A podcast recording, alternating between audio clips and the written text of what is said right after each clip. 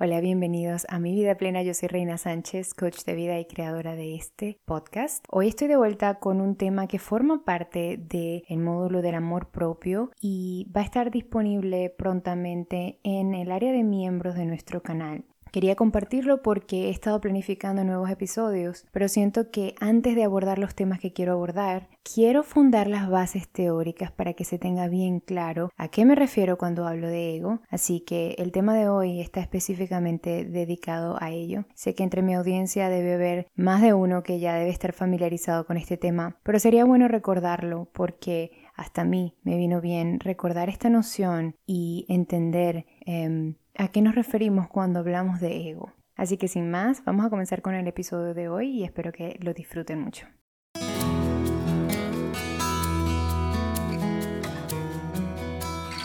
Hola, bienvenido una vez más. Esto es Mi Vida Plena Coaching. Yo soy tu coach Reina Sánchez y hoy tenemos un tema muy importante. Es base para el desarrollo espiritual entender estas dos nociones. Hoy vamos a hablar de la noción espiritual de ego y cómo esta noción es diferente a la noción que se tiene generalmente del ego. ¿Sí? Es muy importante entender la diferencia para que durante todos nuestros programas puedas entender a qué nos referimos cuando estamos hablando de ego. A nivel colectivo o en el diccionario coloquial, ego significa para nosotros una persona que se tiene demasiada valoración personal, incluso está en la misma eh, definición o está, es como un sinónimo de orgullo, una persona orgullosa, le hirió el ego a una persona, se escucha bastante, es que me hirió el ego. Entonces, no es lo mismo esta noción colectiva de orgullo, de mm, exceso de autoestima o narcisismo.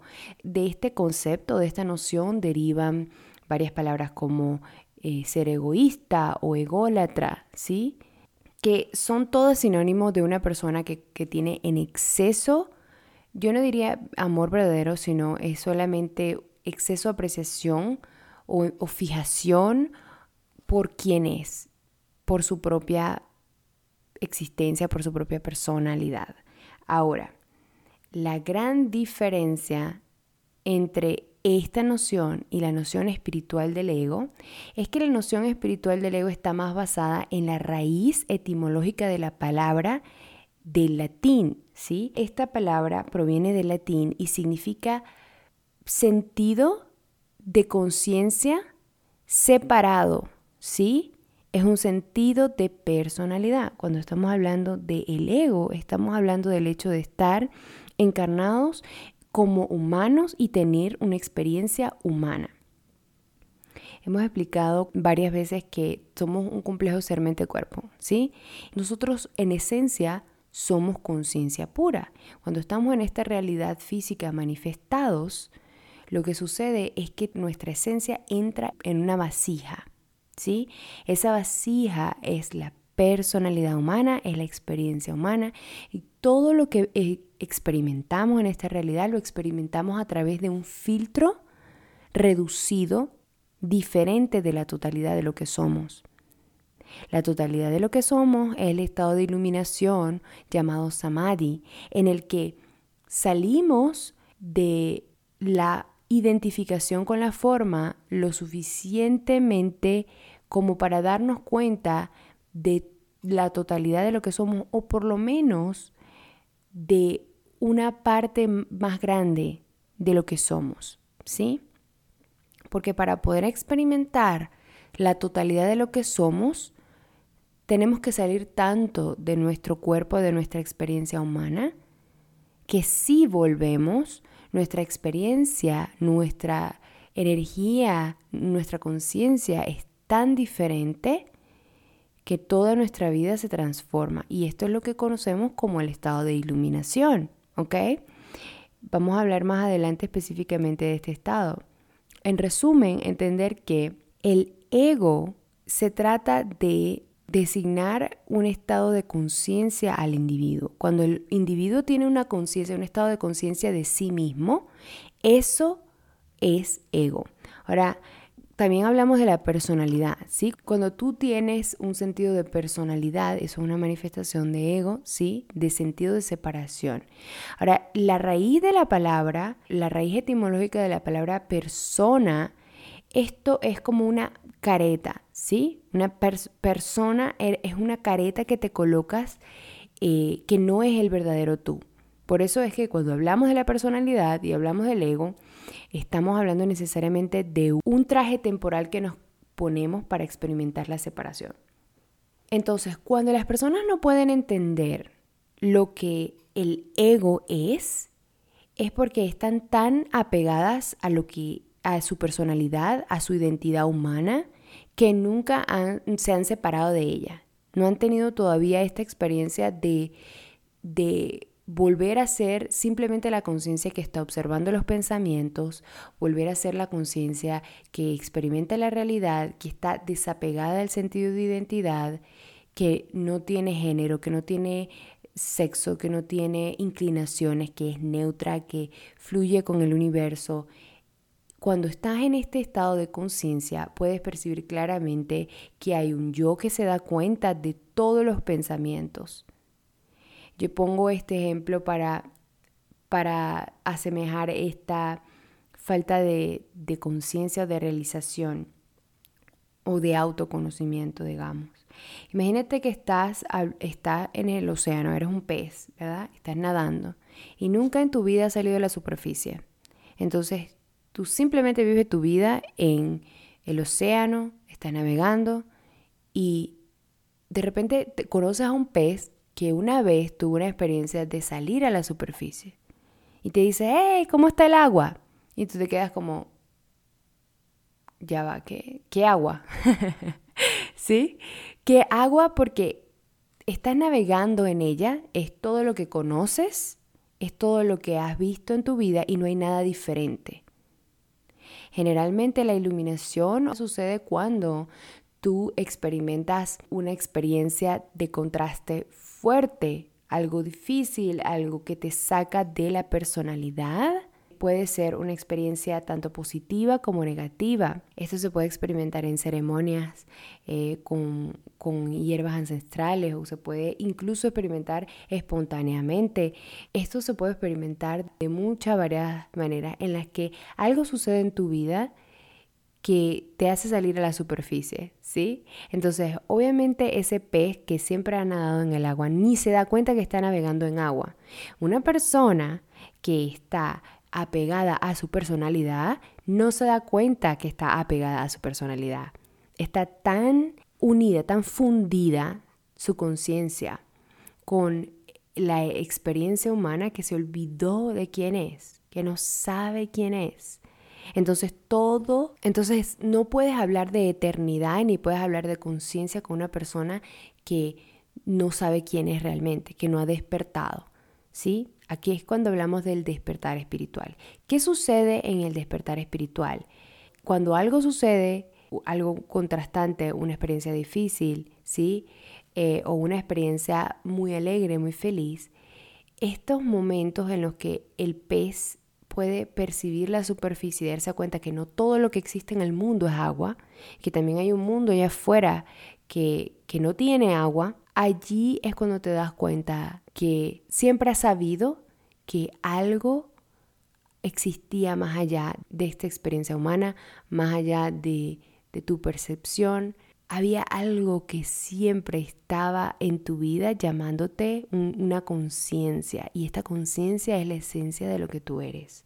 Entonces en la espiritualidad cuando hablamos de ego estamos hablando del sentido de separación, ¿sí? A la experiencia humana, a la personalidad. La personalidad tiene una serie de valores, de parámetros, mide todo de acuerdo a una escala de preferencias.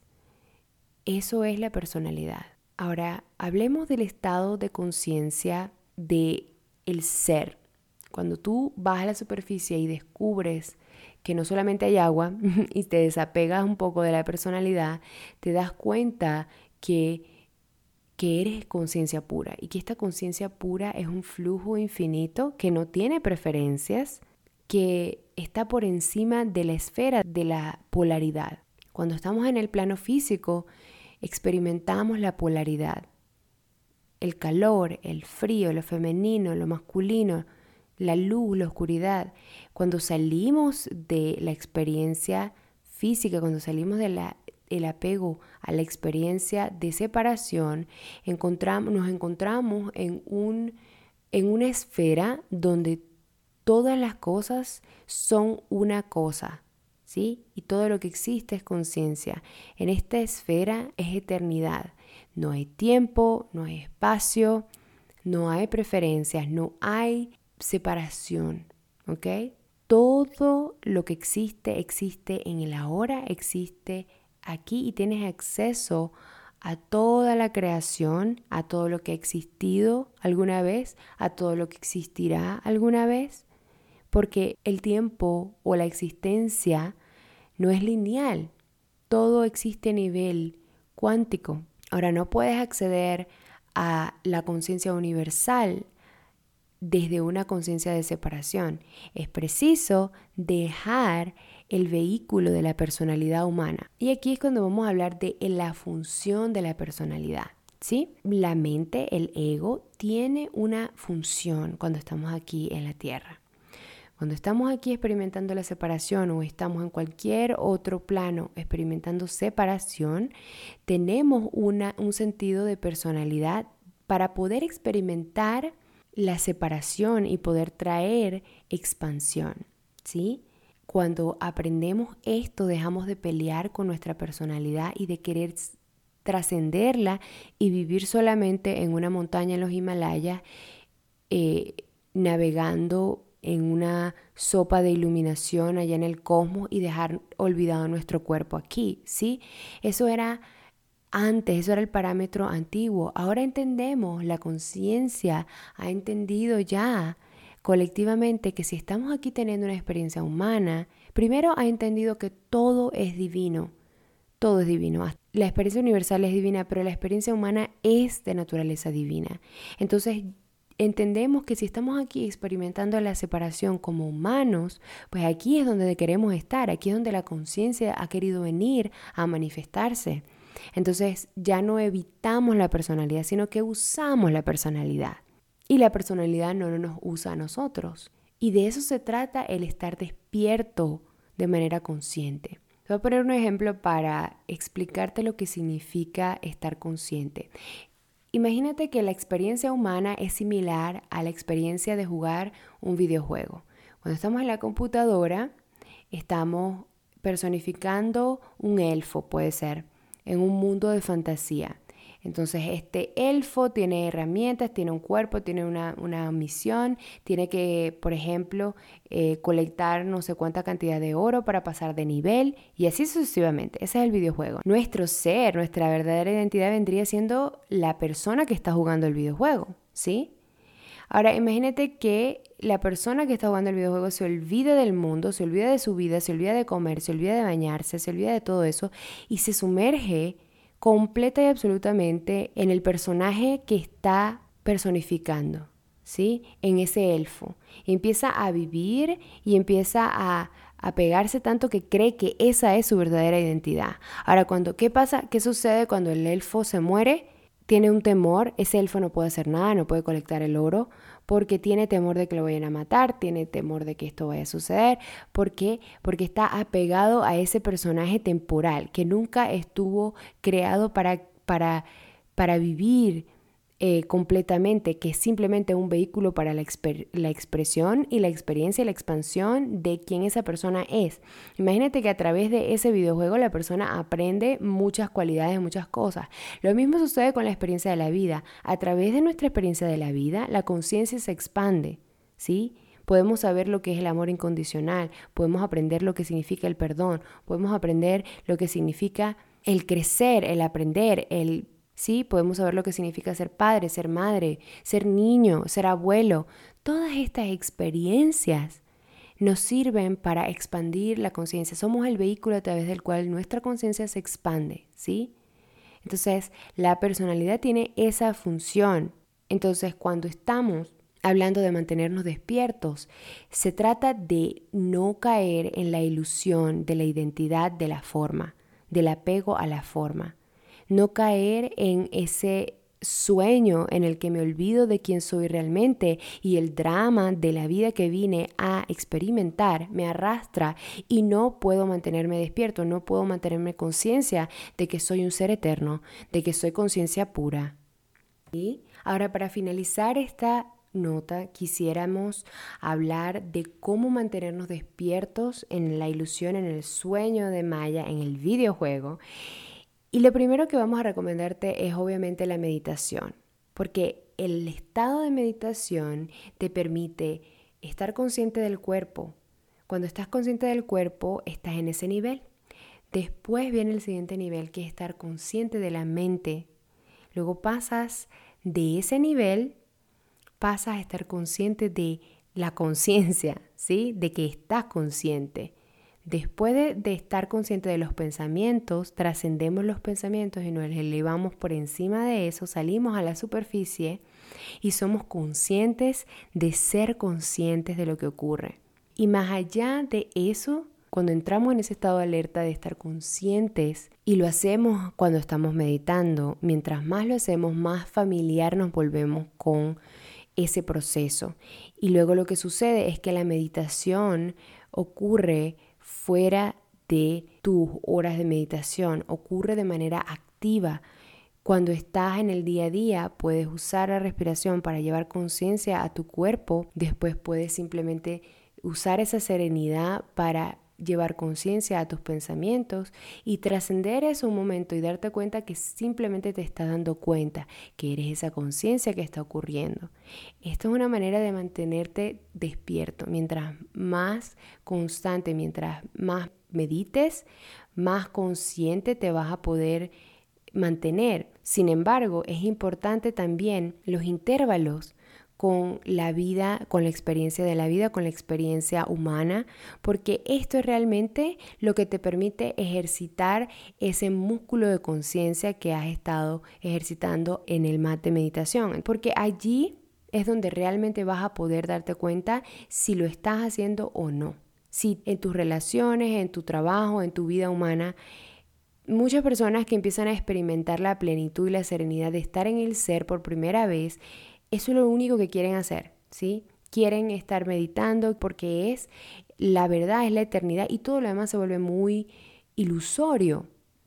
Entonces, quieren estar meditando todo el tiempo. Sin embargo, recordemos que el valor de estar aquí como seres humanos es poder lograr que la conciencia se manifieste a través de nosotros. La verdadera iluminación entonces no nos separa de la experiencia humana, sino que nos hace utilizarla y nos hace desarrollar la conciencia a través de la experiencia humana. Bien, hasta aquí nuestro recorrido con este tema de la noción espiritual del ego. Espero que te sirva para entender que cuando hablamos de ego a nivel espiritual no estamos hablando de una persona que se quiere mucho, de una persona que es narcisista, sino que estamos hablando del sentido de personalidad, el sentido de, de separación. ¿Bien? Y eso es todo por el episodio de hoy. Espero que les haya gustado y solamente quería recordarles antes de irse que por favor se suscriban, le den like y un pequeño comentario siempre nos ayuda a que esta comunidad siga creciendo. Muchas gracias por todo su apoyo, muchas gracias por todas aquellas personas que nos escuchan de todas partes. Eh, les mando un gran abrazo y estoy muy contenta de ser parte de esta hermosa comunidad de gente consciente y nos vemos en el siguiente episodio. Hasta la próxima.